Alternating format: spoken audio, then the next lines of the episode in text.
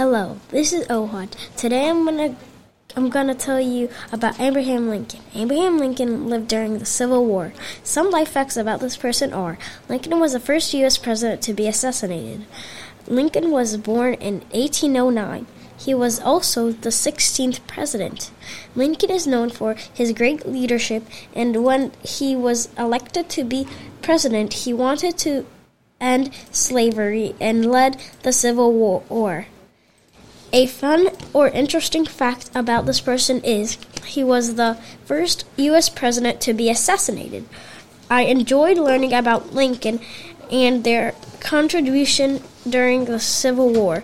Be sure to listen to other Civil War podcasts on this channel to learn more about the people who lived during the Civil War.